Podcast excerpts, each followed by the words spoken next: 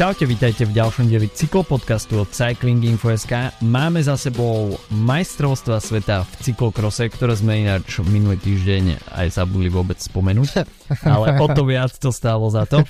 No a máme za sebou takisto preteky Etoile de Bessèges, Saudi Tour a Volta la Comunidad Valenciana. No a pred sebou takisto preteky Tour of Oman. Preteky, voči ktorým sme boli minimálne ja po minulé roky rezistentný trošku, ale keď som sa pozrel dôkladnejšie na záverečný, záverečné kilometre jednotlivých etap, tak si myslím, že nás čakajú celkom zaujímavé púštne búrky. No tak o tom všetkom dnes od mikrofónu vás zdraví Adam a Filip. Čauko. No začneme asi tým cyklokrosovým majstrákom, pretože to bolo niečo a samozrejme témou pred štartom toho víkendového, respektíve majstrovského víkendu, keďže sa súťažilo vo, všetkých možných kategóriách, tak e, téma bola nastolená jasne, či 4 majstrovské tituly Mate van der Pula budú dorovnané, pretože Volt van Aert e, mal na konte tituly 3, avšak e, vo finále musíme povedať, že Mate van der Poel absolútne zaslúžene majstrom sveta po piatýkrát vo svojej kariére. V rozhovoroch po pretekoch spomenul, že toto bolo, že radí to medzi top 3 víťazstva vo svojej kariére a tých pamätných víťazstiev nebolo málo, takže neskutočne si to cení. Na druhej strane Volt van si trošku sypal popol na hlavu, že mal na to, aby vyhral, ale tá sekunda zaváhania kedy Van Der Poel nastúpil v šprinte a Fanart, Fanartovi tam naozaj sekunda uh, trvala, kým zareagoval, tak uh, ho stála možno ten majstrovský titul, aj keď neviem, ale mm. Fanart hovoril, že je trošku z toho sklamaný, ale samozrejme nejde hľadať žiadne výhovorky, takže cyklokrosová bilancia v kategórii Elite 5.3 pre Mate van der Poola. Z posledných tomto, 9 rokov. v tomto väčšnom súboji s Voltom Fanartom takisto e, svet potom obleteli uh, tie fotokoláže z, z televízneho štúdia Sporsy, keď uh, v podstate sa tam takto stretávajú pravidelne už uh, od asi juniorských rokov, takže ten vývoj ich vizáže takisto je celkom zaujímavý a asi najviac sa mi páčilo prirovnanie, že z cyklistického Olympu zostúpili dvaja bohovia, aby sa postarali o show pre poddaných, takže neskutočné preteky e, s absolútnym absenciou chýb, dá sa povedať a videli sme brilantný výkon e, v podaní oboch čerešničkou na záver s tým premeneným šprintom Mate van der Pula na duhový dres. Fascinujúce podľa mňa na tom je to, že um, na jednotlivých častiach tej, tej trate v Hugenheide bolo vidieť, že v niektorých častiach má návrh Poel a v niektorých Van Uh. A, ale vlastne ten rozdiel bol aj tak taký minimálny, že nikto z nich dvoch nespravil žiadnu výraznú chybu a tým pádom um, ani nedokázal nejakým spôsobom sa utrhnúť a, a proste tá, to bolo naozaj, že je, oni boli jak cez kopírak, proste, že povedzme, že väčšinu pretekov asi si odťahol, keď si to tak späť si spomeniem, odťahol Fatherpool, ale uh, bolo vidieť, že tam proste nedokážu využiť nič, ako keby porovnaní s tým konkurentom, pretože tam nebolo čo využiť. A to svojím spôsobom prinieslo až také, že um, akože bolo to veľmi um, ťažko bolo povedať, že kto z nich zvládne ten záverečný šprint, to už bolo viac menej podmienky na, nasvedčovali tomu, že to asi dojde k takému šprintu, keďže nebolo extra, nebolo mokro, bolo to relatívne uh-huh. rýchla tráť aj všetko. Um, takže uh, bolo celkom zrejme, že asi k nejakým veľkým chybám nedojde a k nejakým atakom tiež nie, tak uh, v podstate to bolo veľmi tak človek čakal, že ako to dopadne, ale zároveň to bolo vlastne trochu na škodu tým pretekom, lebo vlastne nejaké väčšie vzrušenie tam svojím spôsobom nebolo. A, a ale to ne, samozrejme je ťažko hodnotiť bezchybný výkon uh, a hľadať na ňom nejaké proste negatíva. Takže, tak to bohužiaľ vyzerá. Možno proste keby sme videli nejaké totálne apokalyptické podmienky a proste jeden z nich by, e, neviem, mal mechanický problém v prvom kole a potom by musel dobiehať a potom by sa niečo podobné stalo tomu druhému, tak hneď je ako keby e, by, sa, by sme mali istotu toho, že sa proste bude diať toho viac. E, ale v takejto situácii, kedy naozaj sme videli, že dvoch najlepších cyklistov v súčasnosti v cyklokrose 100% a práve po mňa aj akože skrz všetky disciplíny, tak, uh, tak to bolo akože, ne, bolo to vlastne, bola to veľká podívaná. Um, ale ešte by som, keď už sme pri tom, tak vlastne klobúk dole aj pred uh, Elim Izerbitom, ktorý skončil tretí uh, a potom následne aj s uh, Larsom Fanderharom, lebo pri tomto bezchybnom výkone tej prvej dvojice, tak prísť do cieľa 12 a 13 sekúnd po nich, tak vôbec nie je cyklokrose nejaký akože malý výsledok, pretože tam naozaj oni dvaja, Matej a Volt šli jak stroje a to, že sa im podarilo nejakým spôsobom to dobehnúť uh, aspoň takýmto štýlom, tak je tiež uh, klobúk dole. Myslím si, že každý, kto súperí uh, s Fanerpom a Fanartom v týchto rokoch, uh, tých posledných kvázi desiatich rokoch, tak si musí povedať, že aj bronz napríklad pre Izerbita je veľký, je veľký výkon v podstate, že to je ako keby byť tretí momentálne v, v, tejto, v tejto konkurencii. Ešte um, škoda, že na štartovke chýbal obhajca Pitcock, lebo to by tiež mohlo trošku um, zmeniť povedzme vývoj tých pretekov, ale naozaj, že skončiť tretí pri týchto dvoch je tiež veľký, veľký výkon. A skutočne tých 12 sekúnd, tak uh, teda sa povedať, že nič, hej, to je nič, úplne no, akože štandardný odstup a Van der Poel s Van Artom išli skutočne full gas, takže ten odstup Fanderhara s Izerbitom vôbec nie je veľký. Tá absencia Pitcocka, hm, Pitcock si bol určite vedomý, že hmm.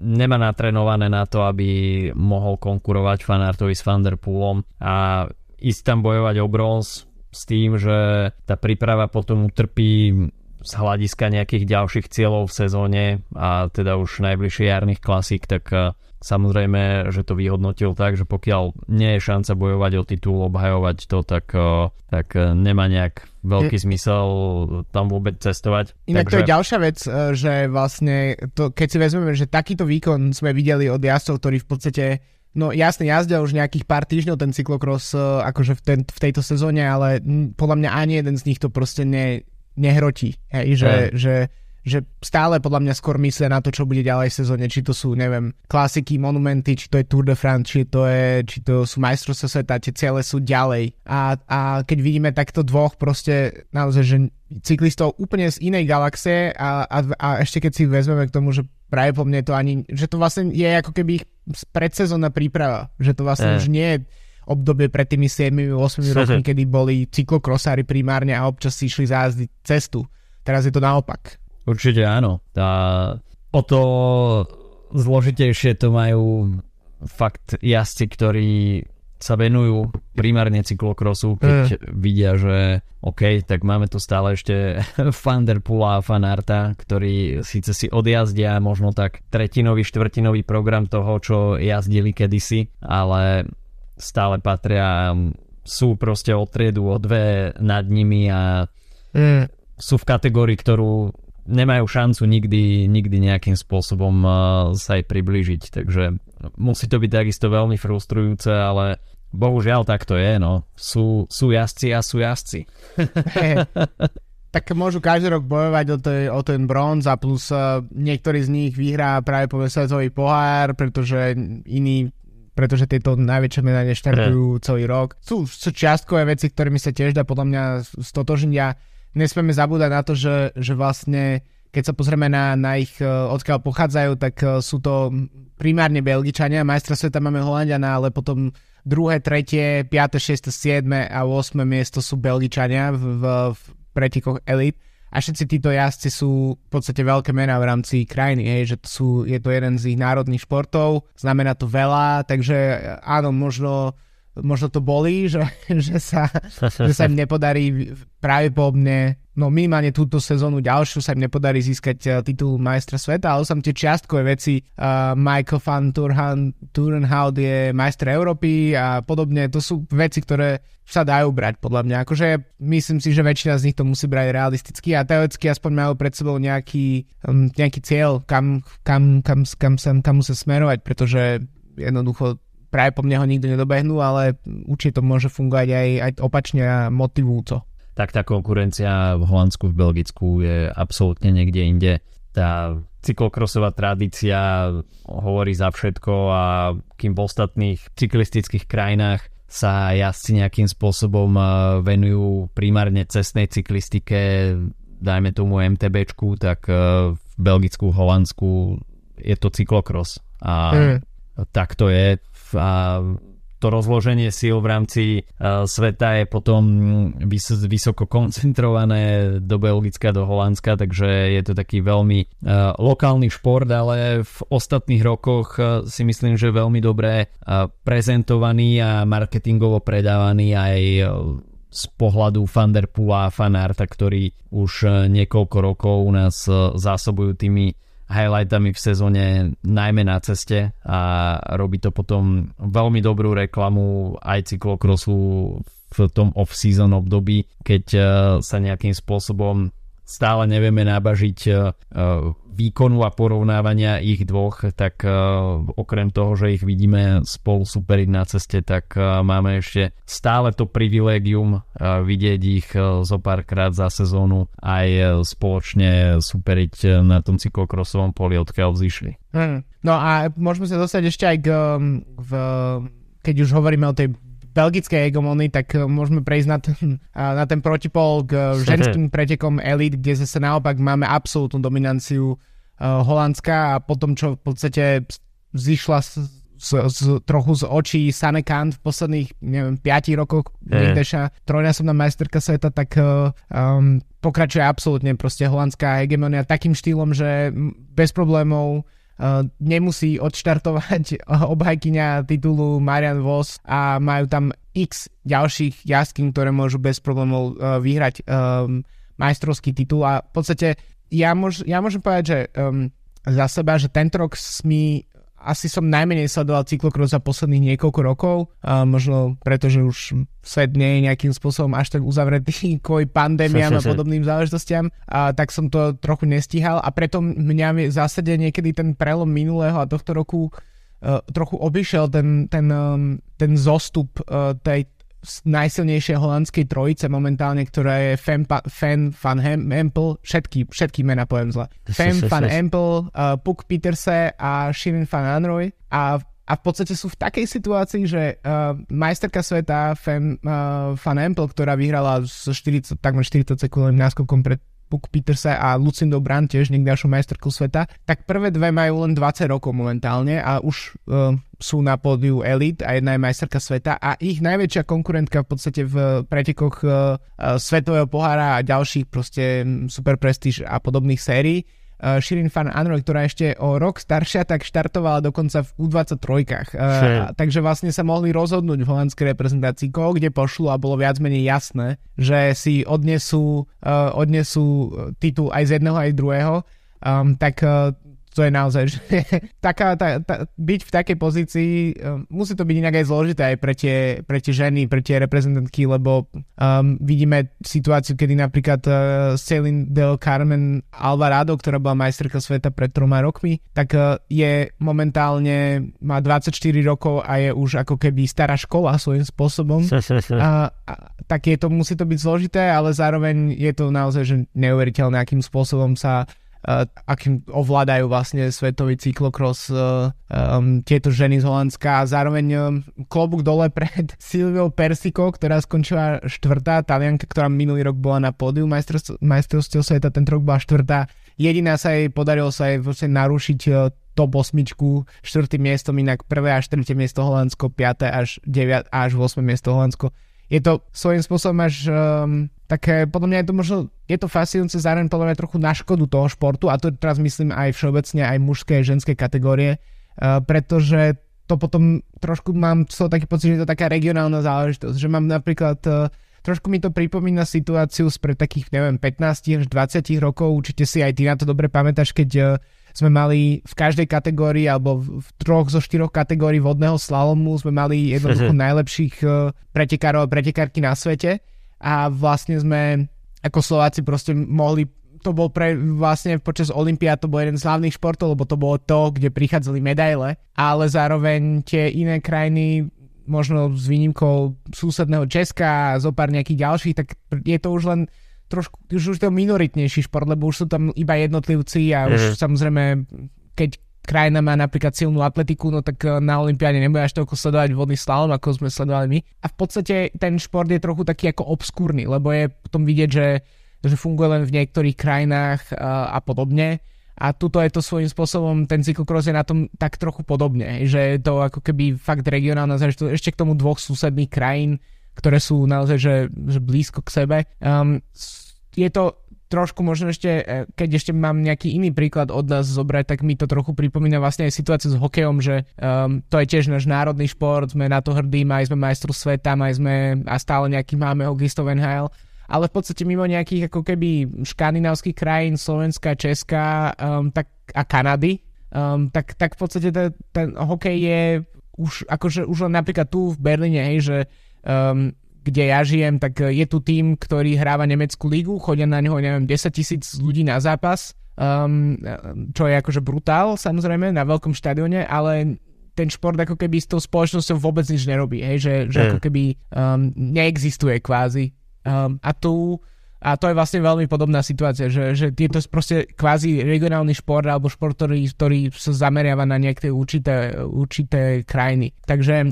to trošku podľa mňa dáva te, uh, te, te, ten šport dole, ale samozrejme je to, um, ja to, ja to, keď sa k tomu dostanem, tak naozaj pozerám strašne rád uh, cyklokros, keď, hlavne keď uh, to začína byť messy a je to poradené na blate a podobne, alebo keď sa jazdí na, na snehu ako v Taliansku uh, počas svetového pohára, um, tak uh, to je naozaj, že veľ, ako pre mňa je to veľká, veľká zábava. Ale um, ešte, aby sme možno um, trošku doplnili nejaké info, um, pretože spomínal som Shin Fan Android, ktorú vyhrala ženskú 23 um, pred Zoe Buxted um, z Veľkej Británie a tretia bola Kristina Zemanová, túto od nás od susedov z Česka, takže gratulujeme.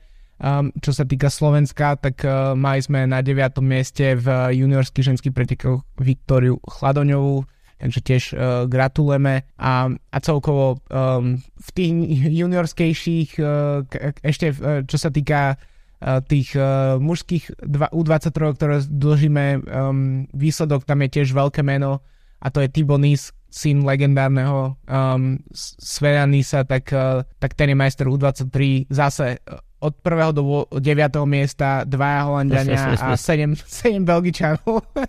aby, len aby proste bolo potvrdené to, čo som tu hovoril v posledných 5 minútach.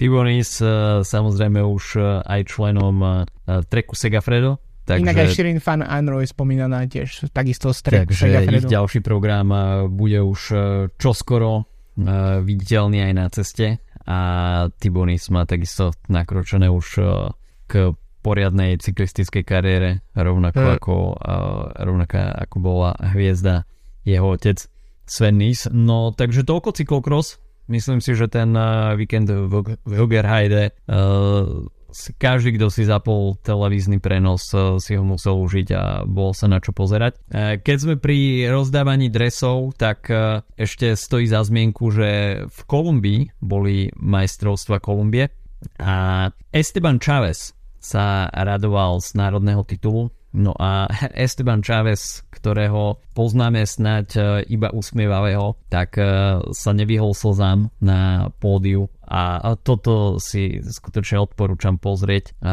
ako ho to chytilo za srdce. A plačúceho Estebana Cháveza som ja ešte nevidel, takže pre mňa to bol taký mierny kultúrny šok. Každopádne teším sa na kolumbijský národný dres, majstrovský dres v podaní EF Education Easy Post. No a pre Estebana Čavesa takisto veľké víťazstvo, pretože posledné mesiace sa nám tak trošku uh, vytratil z toho radaru a naposledy sme ho mali možnosť uh, vidieť uh, výťazne v Katalánsku pred dvoma rokmi. No a potom dá sa povedať, že čo vypadol z, z nejak z GC hry a v ostatných rokoch tak nezažíval úplne najlepšie obdobie, takže aj preto tie veľké emócie a veľká radosť e, z tohto víťazstva pre Estebana Čavesa. Tak uh, pri Čavezovi sú dobre známe jeho, um, alebo neviem nakoľko dobre známe, ale mal pomerne veľké zdravotné problémy, mal ich v zači zárodku kariéry, kedy, kedy to takmer ho stálo kariéru, vtedy mu Orika dala šancu sa dať dokopy um, a viedlo to až k, k pódiu na, na Grand Tour, um, ale potom v posledných rokoch prišli ďalšie zdravotné problémy, ktoré tiež vyradili z, um, z niekoľkých, dokonca by som povedal skoro až se, takmer celých sezón. Um, preto pôsobil ten prestup v Lani do IF trochu ako taký reštart. Um, myslím si, že tiež už uh, to berie asi tak, že um, o podia Grand Tour bojovať úplne nebude, ale jednotlivé individuálne víťazstva eh, budú ešte dôležité a um, samozrejme národiak um, národný dres um, je vždy veľká vec, uh, takže a najmä po takom dlhom čase. Upozornil by som ešte tiež na tretie miesto a to je Nairo Quintana, ktorý ešte stále nemá tým, um, v, vlastne, v, za ktorý by mohol jazdiť uh, po tých um, kvázi dopingových nechcem to zľahčovať samozrejme tú situáciu, ale um, po, tých prob- po, po diskvalifikácii z minuloročného Tour de France tak ešte stále nemá tým a je len veľmi málo tímov, ktorí, ktoré sa vidia, že by mu dali šancu. Um, jedným z nich bol Medein, ktorý, uh, za ktorý jazdí uh, Superman López, tak uh, je dosť možné, že skončí v tom, možno práve v tomto drese, ale myslím, že tým tretím miestom tiež chcel ukázať, že stále je uh, na to ešte má a je nejakým spôsobom k dispozícii.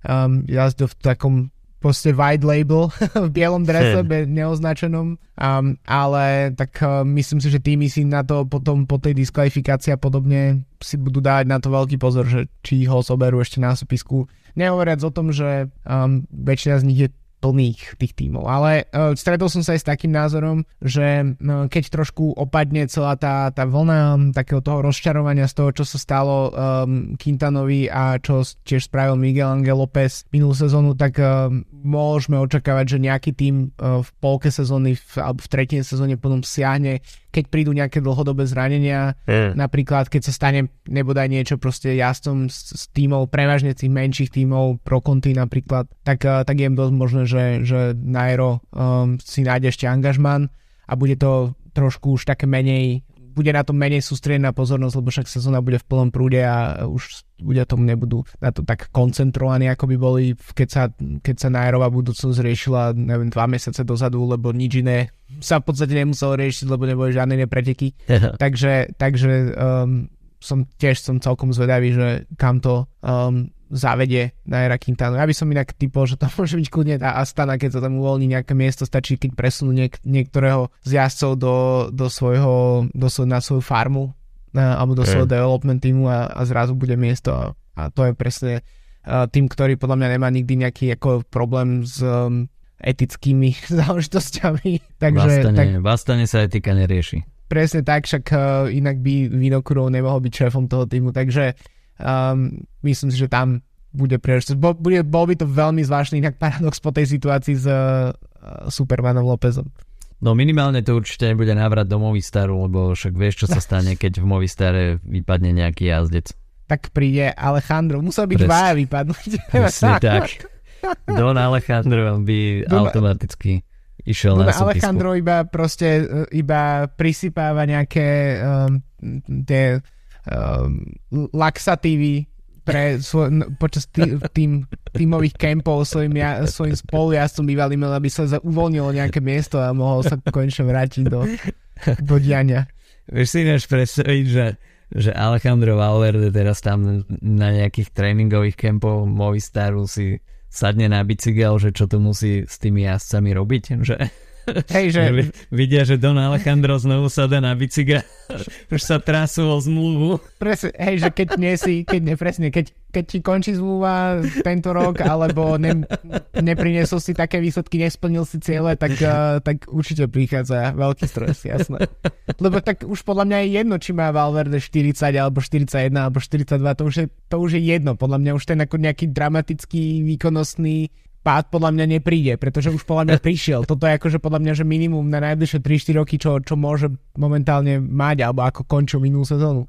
Takže myslím si, že keby to ešte chcel ťahať, tak, tak to podľa mňa potiahne. Určite áno. Uh, mimochodom, bez kontraktu stále ešte aj Domenico Pocovivo, ktorý nechce ešte končiť kariéru, ale na konci minulej sezóny sa mu nepodarilo dohodnúť so žiadnym tímom, takže Domenico Pocovivo ešte stále dúfa, že by sa mu podarilo dostať na tohto ročné Giro, kde by sa pravdepodobne chcel rozlúčiť s kariérou, ale zatiaľ sa v žiadnom týme miesto pre neho nenašlo. No mohli by sme pokračovať ďalej, pretože tých pretekov, ktorým by sme sa aspoň teda v krátkosti chceli venovať je ešte dosť. Saudi Tour tak e, to bola takisto záležitosť, e, voči ktorej sme boli trošku rezistentní, ale uh, musíme povedať, že minimálne tie záverečné kilometre všetkých piatich etap boli celkom pozerateľné. A etapa číslo 3 tak tu vyhral Suren Verenskjold a etapa číslo 4 bola, dá sa povedať, rozhodujúca z pohľadu GC, kde na Harad Uvaj Rit triumfoval Ruben Guerreiro a pred Davidem Formolom a Santiagom Buitragom. No a dá sa povedať, že v, tom, v tej záverečnej etape, ktorá sa zdala byť ako ľahká šprinterská etapa, ale eh, ten záver bol trošku krkolomný, eh, jednak aj o niečo technickejšie, ako sme zvyknutí z týchto arabských etapákov a bola to v konečnom dôsledku záležitosť šprinterov, ale uh, keď sme spomínali uh, Briana Kokarda v minulom podcaste, tak tento raz sa opäť radoval Kofidis na ďalšom etapáku a v podobe Simone Consoniho. Tú taliansku dominanciu v tejto etape počiarkol ešte druhým miestom aj Matteo Malucelli a Konzone tam mal perfektný timing tohto šprintu a Dylan Chronewegen, ktorý tam vyštartoval príliš skoro, nakoniec sa musel uspokojiť iba so štvrtou priečkou, takže Simone Conzoni víťazom poslednej etapy. Videli sme na Saudi Tour prvýkrát v akcii na ceste v novom týme aj Zdenka Štýbara, ktorý dá sa povedať bol pomerne dosť aktívny, jednak aj čo sa týka tvorby pozície do šprintov pre Dylana Chronewegena, a, ale takisto sme ho tam videli aj v úniku. A dá sa povedať, že tým, že Zdenek Štýbar má podpísané iba na jednu sezónu, neviem, či má ešte ambíciu pokračovať aj budúci rok, tak je aj celkom logické, že začal makať v novom týme a byť aktívny už od samotného úvodu jasné, nikdy nevieš, kedy motika vystrelí a nejakým spôsobom sa zmení dramatický vývoj pretekov a z práce na čele pre svojho šprintera sa môže stať príležitosť vyhrať preteky a, a vieme, že Štýbar do celú svoju kariéru v podstate profituje z takých oportunistických uh, ťahov v, v závere pretekov, takže aby som to veľmi doprial, uh, aby sa mu to podarilo.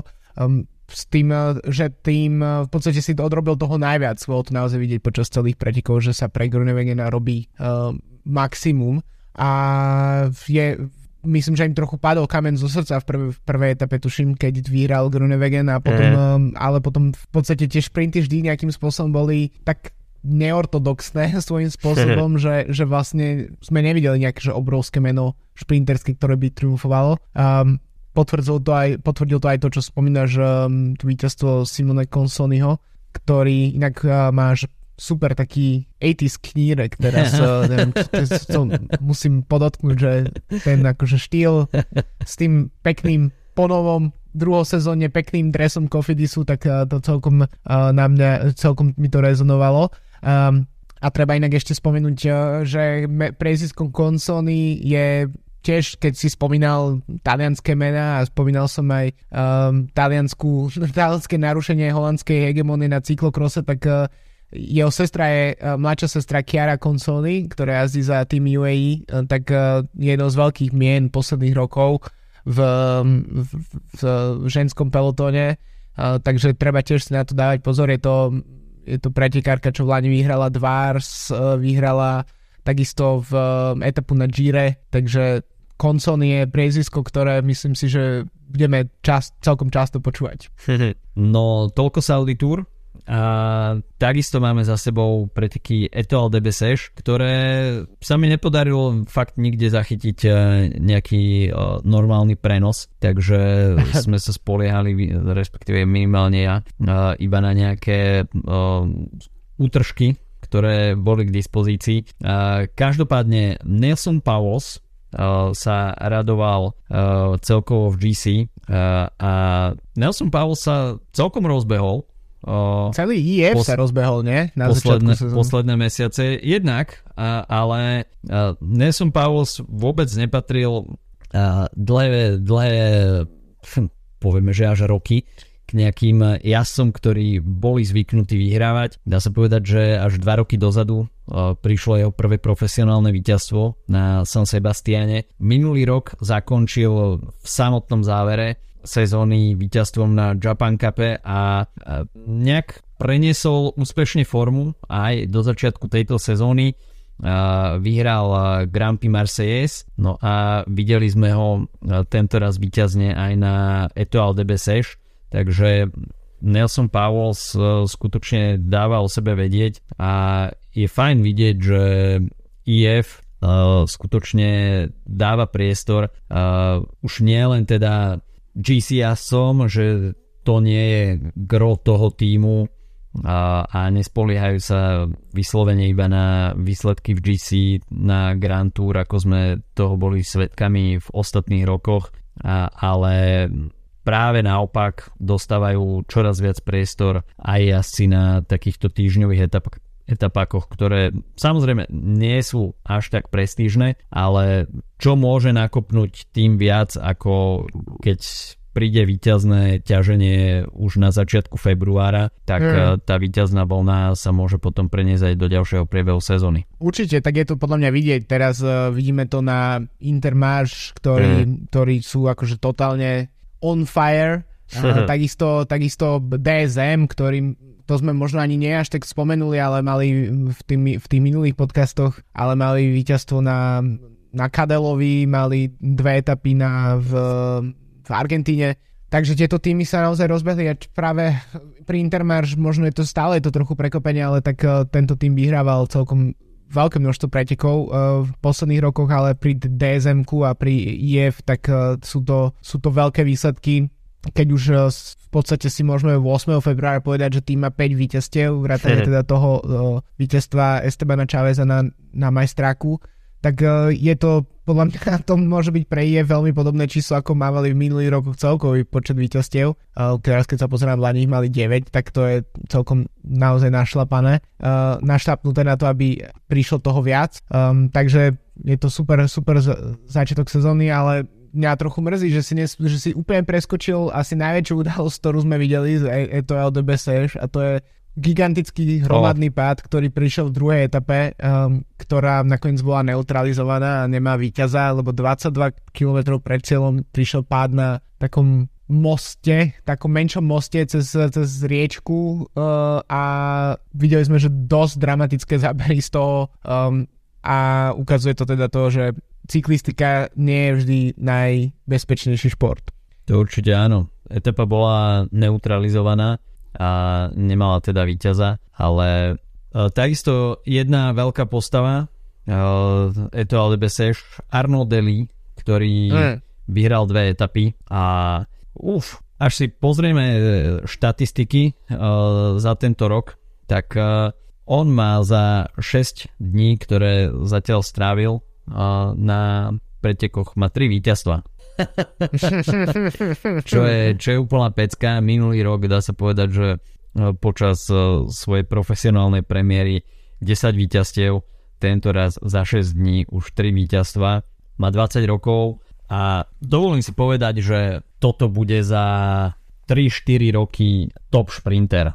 myslím no, si, že už teraz pomaly je. Fabio, áno. Fabio Jakobsen, pokiaľ mu klesne nejakým spôsobom tá rýchlostná krivka, tak Arnodelli ho, ho zošrotuje úplne jednoznačne. Takže mimochodom počúval som Lensov podcast a Johan Brunil, tak ten má belgickú scénu zmapovanú ako svoju obývačku, tak hovoril, že Arno Deli pochádza z farmárskej rodiny a že jeho prezývka je Bík a, a že skutočne sa tak na bicykli aj správa veľmi výbušný, neskutočne rýchly a toto si myslím, že je veľká šprinterská budúcnosť belgickej cyklistiky. Ono je to veľmi zaujímavé, pretože um, keď sleduješ cyklistiku ako my dvaja, tak to meno vidíš proste vľavo vpravo od minulej sezóny povyhrával všetky možné tie jednodňovky v rámci belgického pohára. Ale sú to často preteky, ktoré buď ani nevidíš, že by sa niekde streamovali, alebo si ich nepozrieš, lebo sa prekrývajú s nejakými inými pretekmi, ktoré majú povedzme vyššiu váhu. A preto to človek, ktorý vyhral dvojciferný počet pretekov za posledných, ja neviem, 13 mesiacov, Sorry. ale v podstate si pamätám úplne, že minimum tých šprintov, kedy som ho videl uh, naozaj, že v závere proste, že Arno Daly. A to je podľa mňa to, že na jednej strane um, sa keď si to tak zovšeobecním a prenesem to na akože celú scénu cyklistickú, tak uh, on vlastne naozaj, že je z, z neho veľký výťaz už, um, stredne veľkých pretekov povedzme, malých až stredných veľkých pretekov a rastie vlastne pred očami, ale zároveň trošku tak mimo toho tých reflektorov uh. z neho rastie fakt veľké meno. A uh, jeho cieľom to, čo som zase ja uh, čítal, tak je vyhrať Sanremo a pri takýchto, neviem ako to ešte bude s, s ním a pretekmi, ktoré majú také množstvo kilometrov ako Sanremo, ale byť Calebom Ewanom, jeho tímovým spoliastom, tak, uh, tak by som sa obával toho, že, že ako sa postaví taktika v pretekoch pretože myslím si, že momentálne v závere by by Juvena mohol, akože keby došlo jedna, k jednej k šprintu medzi nimi doma, tak momentálne by som si vsadil skôr na Deliho. Samozrejme Juven má skúsenosti a podobne a je to šikovný šprinter, ktorý vie preliesť kopce, ale v podstate Caleb Juven prišiel do, do Lota pred niekoľkatými rokmi ako proste muž číslo 1 a túto pozíciu podľa mňa pomerne rýchlo začína strácať a tým, že tento rok dostane um, Deli priestor už aj na väčších pretekoch, uh, pra- zatiaľ nemá žiadnu Grand Tour v, vo svojom pláne, ale sú tu preteky už ako uh, Ashbourne Frankfurt, uh, má tam Paríž Nice, um, bude jazdiť uh, na Kurne napríklad, alebo na Hen Wevelgem tak to už sú miesta, kde sa naozaj môže ukázať a um, to bude veľmi zaujímavé, že ako sa t- s tým vysporiada ten tým. Hmm. Paríž Nice, tak to mi úplne sadlo, pretože hmm. ak, ako sa teraz začali objavovať, eh, respektíve po tom, čo Peter Sagan povedal, že po tejto sezóne končí s kariérou na ceste, tak eh, sa i hneď eh, internet zamoril videami zo začiatku jeho kariéry a práve na Paríž Nice o sebe dal Sagan tak prvýkrát poriadne vedieť, takže Arnold A má v pláne aj Švajčarsko, čo je tiež zase ďalšia obľúbená destinácia pre Sagana, kde je vlastne si, rekordman. si môže brúsiť zuby na Paríž Nice, pretože áno, keď človek lieta takto ešte uh, popod radar, tak uh, mm. práve takéto už prestížne etapáky na začiatku sezóny môžu priniesť veľké prekvapenia, avšak eh, zasvetení už budú vedieť, že, že tak tento chlapec už žiadne prekvapenie nie je a proste prišiel vyhrávať, zmierte sa s tým. Ale myslím si, že na Sanreme sa ešte nemusí až tak obávať, pretože Tadej Pogačar ide Sanremo. A pokiaľ, pokiaľ prikúri na podžu, tak, tak to bude úplne jedno, že či, či preleze kopec Caleb Ewan alebo Arnodeli. Ha, ha, ha. Otázka je, že či, či tu neprikúri už na, na či presejať. to je každoročná takže, otázka. Takže samozrejme to sa dozvieme e, v polovici marca, no ale pozrime sa ešte na Valenciu, pretože tam sa diali pomerne veľké veci. Už sme teda spomínali, že Intermarš sú vo víťaznom laufe a začala teda nová trojročnica bodovacia, no a kto by bol povedal, že Intermarš bude vôbec niekedy na čele tohto rebríčka, no tak máme február 2023 a, a je to realitou. A Intermarš dominoval aj prvej etape, aj poslednej etape. V prvej etape Biniam Girmay absolútne nestratil nič zo svojho čara minuloročného a, hneď v prvú etapu sa mu podarilo zvyťaziť Olaf Koy, tam takisto bol zapojený v tom šprinte, ale Biniam Girmay mu ukázal chrbát. Giulio Ciccone sa nám pripomenul v tom talianskom dvojdni bral etapu číslo 2, samozrejme okuliare išli do vzduchu, takže trademark Giulia Cicconeho ostal zachovaný. Etapa číslo 3 tak uh, tá vyšla úniku uh, a konkrétne najviac Simonemu uh, Velaskovi a bol to teda talianský deň, keďže na Saudi Tour v ten deň zvíťazila aj Simone Consoni a talianské médiá cyklistické, cyklistické už, už videli Čikoného, že vyhrá uh. IGC, takže už tam bolo takéto medlenie si rúk a každý si už otváral flašu vína. Už to tam proste Taliani videli doma neboli ďaleko od pravdy, pretože Čikone bol prítomný aj v závere etapy číslo 4, ktorú vyhral Tao Gegenhardt a Čikone tam skončil tretí, avšak prišla etapa číslo 5 a dá sa povedať, že absolútny underdog, ktorého sme videli v tom závere, kde sa vyprofilovala veľmi silná eh, skupinka jazdcov, vrátane Timena Resmana, Samueleo Batistelu, Marka Solera, Pea Bilba, eh, Matea Mohoriča takisto, bol tam Omar Frail, ale bol tam prítomný aj Rui Košta a ten predviedol niečo neuveriteľné.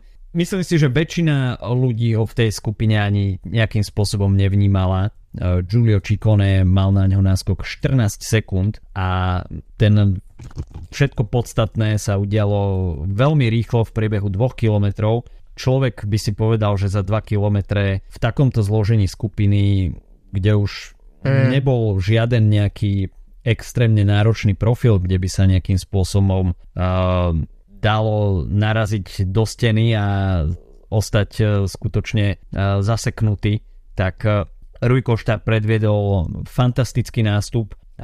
Timen Arensman sa tam za neho ešte potom dokázal zavesiť a ja som si už myslel, že, že OK, Rui Košta uh, ide, ide po sekundy a nebude mať nejak síly na to, aby v šprinte porazil ešte aj Timena Arensmana, ale v závere skutočne bol natoľko silný, že uh, Arensman ho v tom šprinte nedokázal predbehnúť. Takže uh, okrem toho, že uh, Rui Košta bral etapu, tak samozrejme za týchto okolností sa dostal aj do vedenia v GC a Giulio Ciccone sa nedočkal svojho prvého víťazstva v týždňovom etapáku a takto pomedzi prsty v záverečných stovkách metrov mu odišiel líderský dres. A keď si vezmeme, že Rui Košta, ak, ak vidíme naozaj, že niek, niekto prežíva svoju renesanciu v novom týme, tak to je Rui Košta, yeah. ktorý v podstate odštartoval na prv, pretek, prvé preteky trofeo Calvia, vyhral,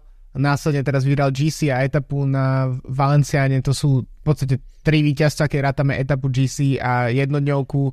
Naposledy v sezóne, um, kedy mal na, na svojom konte tri víťazstva, keď sa tak pozerám do histórie, to bolo v roku 2017.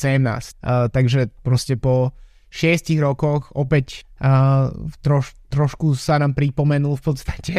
Uh, ja som každý rok som bol prekvapený, že Rui Košta ešte jazdí, um, pretože z, ako ten zišiel trochu z, z toho radaru, v, kým, kým jazdil vlastne za UAE v posledných rokoch, keďže samozrejme tam bol trošku ten fokus na niekoho iného odkedy tam prišiel Tadej Pogačar, ale naozaj ukazuje, že niekedy tieto, tieto jednoročné zmluvy na sklonku kariéry v menších tímoch tak môžu otvoriť obrovské množstvo proste príležitostí.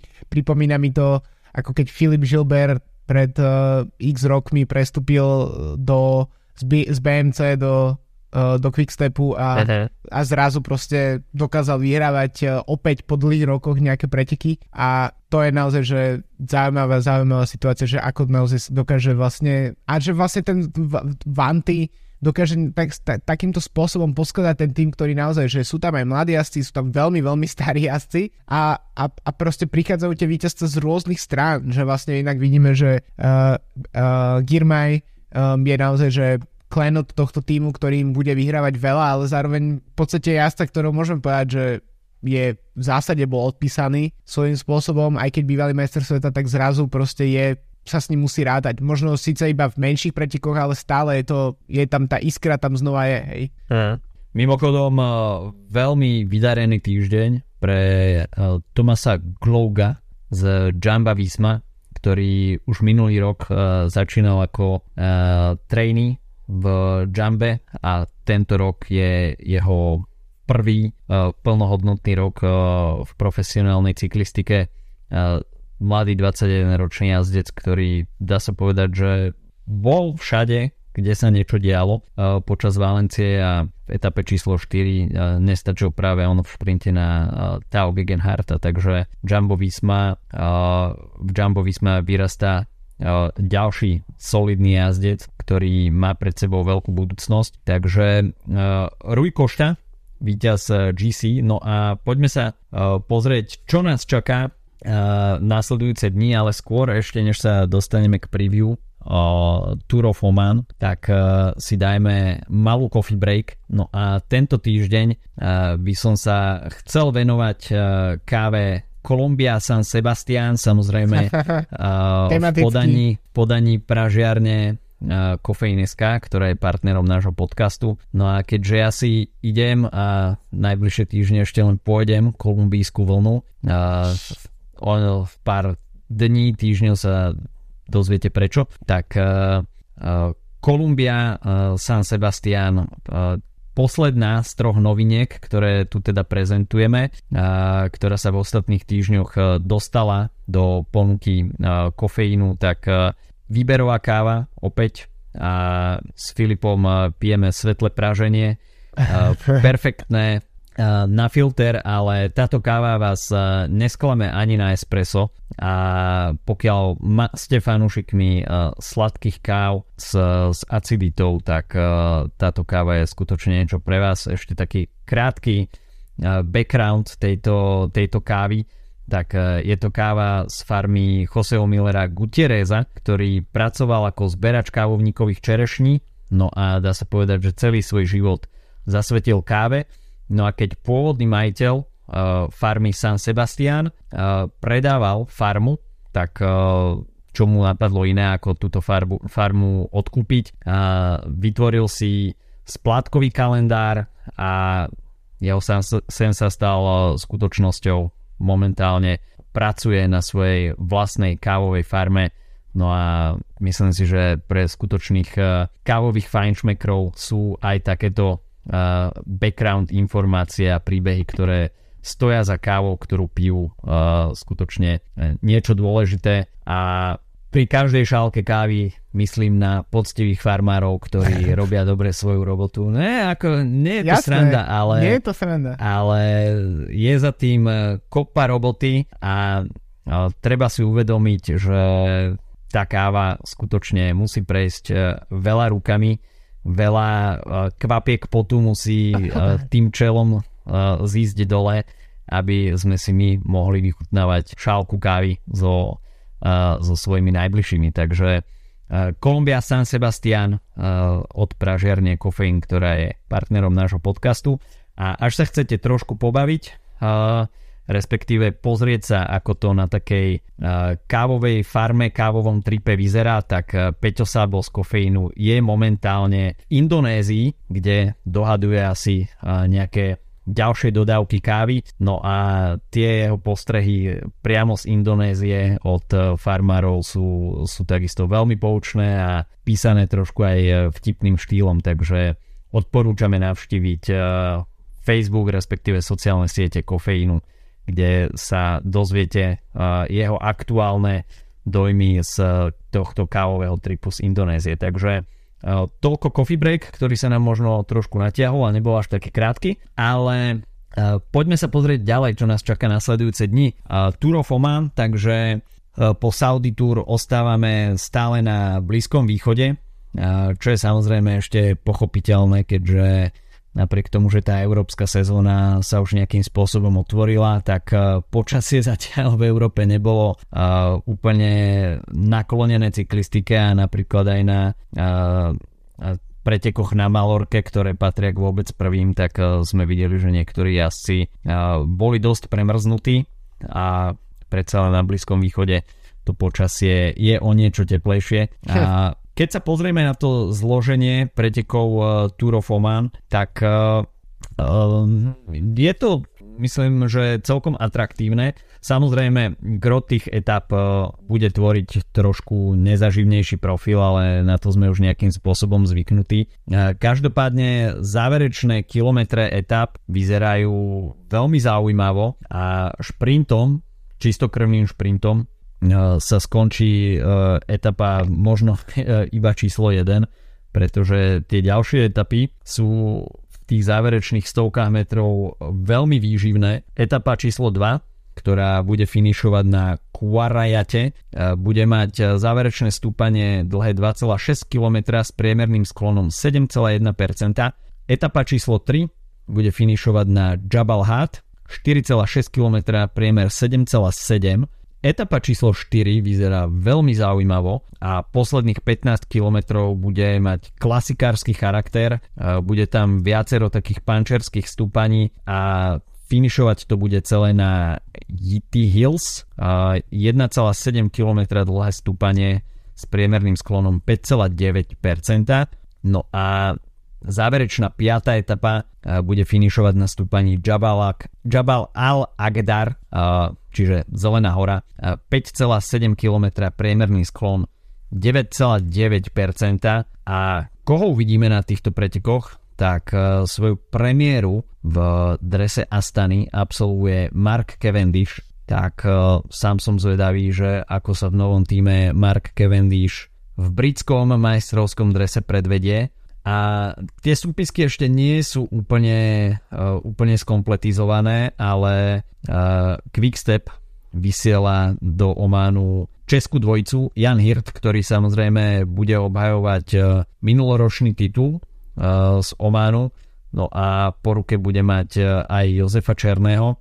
A keď sa pozerám na ten start list, tak vôbec nie je vylúčené, že Jan Hirt by, respektíve tá obhajoba by mohla celkom aj klapnúť. Áno, aj keď uh, ja keď sa pozerám na ten startist, tak som sa sústredil práve na Astanu s Cavendishom a tam vidím meno uh, Lučenka, ktorý tu vyhrával. Expert. Hej, presne minimálne dva, d- dva tituly má z týchto pretekov a to mi, to mi tak nejakým spôsobom napoveda, že kde sa to bude uberať. Uh, takže to, toho by som videl ako ako asi najväčšieho favorita, v, v, aj napriek tomu, že nejaký čas sme um, ho nevideli v, v takej najvyššej, najväčšej forme, možno je to len preto, že začiatok sezóny, um, ale um, cel, tiež by celkom zaujímavých mien takých GC, keď hovorí, že ten profil tých pretekov nie je úplne jednoznačný, tak je napríklad uh, Ivan Ramiro Sosa z Movistaru, um, mm. ako zaujímavé meno, takisto um, dvojca Diego Ulisi a Davide Formulo z UAE a tak to je tiež presne by som povedal, že môže ich ich smerom a napriek tomu, že neviem vôbec takmer nič o tomto týme, um, tak po výkonoch z, um, zo Saudi Tour, tak by som sa pozeral v pretekoch po tom, čo budú robiť v Uno X, teda v norsko-dánskom týme, ktorý dostal nedávno pozvánku na Tour de France a myslím, že to je naozaj, že to je tým, ktorý si naozaj že váži každú pozvanku a naozaj ide, um, ide bomby celkom, takže tiež by som sa sústredil aj na nich. Takisto Intermarš má zatiaľ v tom provizornom startliste Luja Mankisa, ktorý takisto môže skončiť vysoko v GC. No a Bora tam vysiela Manio Buchmana, čo takisto je meno, ktoré sa môže po, pohybovať v popredí. Takže no, toľko Tour of Oman a myslím si, že to bude zaujímavých 5 dní na tomto etapáku. No a my sa počujeme opäť budúci týždeň. Majte sa zatiaľ pekne. Čau, čau. Čauko.